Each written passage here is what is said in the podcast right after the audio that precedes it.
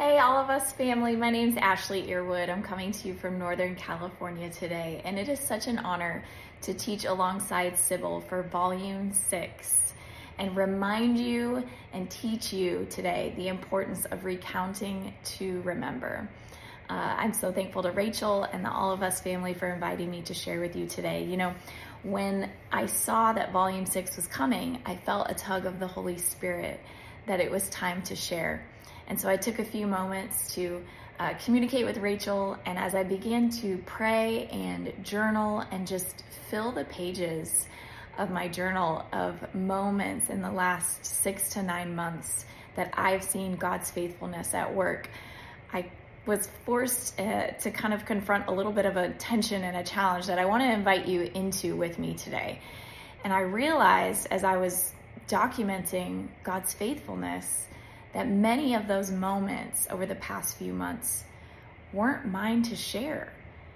And I want to I want you to just think today about what that might look like in your life. There are so many times where we see God's faithfulness at work, but it might be in our marriage or in our children's lives or in our teams, in our leadership, in our churches, in private relationships and they're really not ours to share, at least not yet. And so I reached out to Rachel and we talked a little bit back and forth, but as I continued to pray, I just felt like the Lord was in it because as I sat with this tension of going, I know God's faithfulness, I've seen it for myself, but it might not be mine to share right now. I want to welcome you into that space with me today because I feel like God revealed himself just in a deeper and more intimate way, even to me, as I prepared to share with you and the Olive Us family.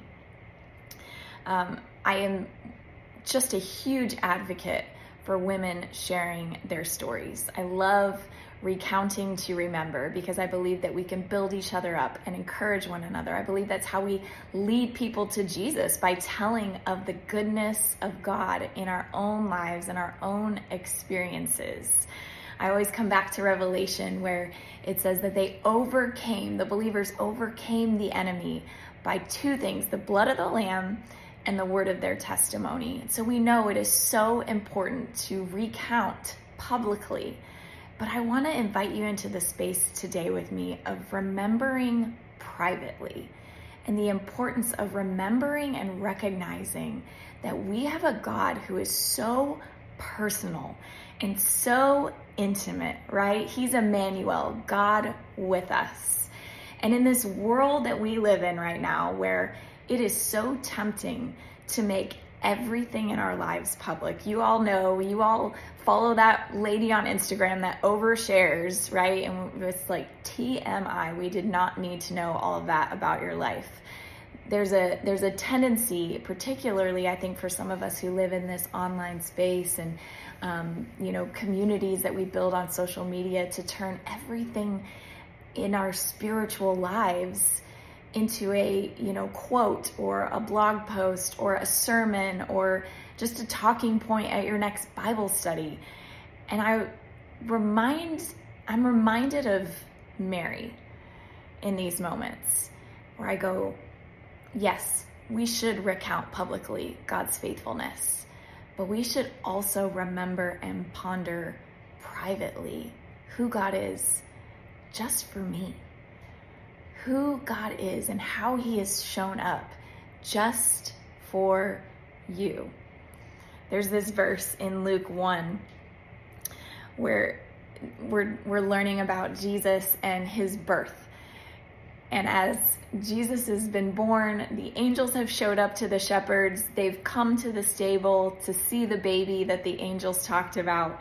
It says in Luke 2, excuse me, verses 18 and 19, it says, All who heard the shepherds' stories were astonished, but Mary kept all these things and pondered them in her heart. She treasured them in her heart. And then again at the end of chapter 2, after we hear and and are shared the story of Jesus, actually Mary losing Jesus, and he goes to the temple and they find him there.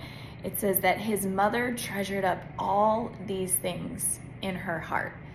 And I'm really challenged by that today. And I hope that you are too, because of all the people on earth with Jesus, Mary was arguably his closest human relationship. She likely had a front row seat to so many moments of seeing God's character and his faithfulness and his power and his his majesty. And yet she chose rather than screaming it from the rooftops to ponder and treasure things in her heart that only she knew, that were only privy to her. The shepherds were shouting from the mountaintops. There is a moment for us to recount publicly, and I encourage you to do that wherever you can, whenever you can. But I also want to encourage you today to remember privately. We have a God who is intimate and faithful, who leaves the 99 to go after the one. And sometimes, friends, those moments are just for you. So, friends, be encouraged today. I hope that you can be like Mary, that you can remember, that you can ponder, that you can treasure God's goodness and faithfulness. Take a moment, pray, just sit, journal, think about God's goodness and faithfulness in your life. And then enjoy the fact that sometimes those moments are just for you.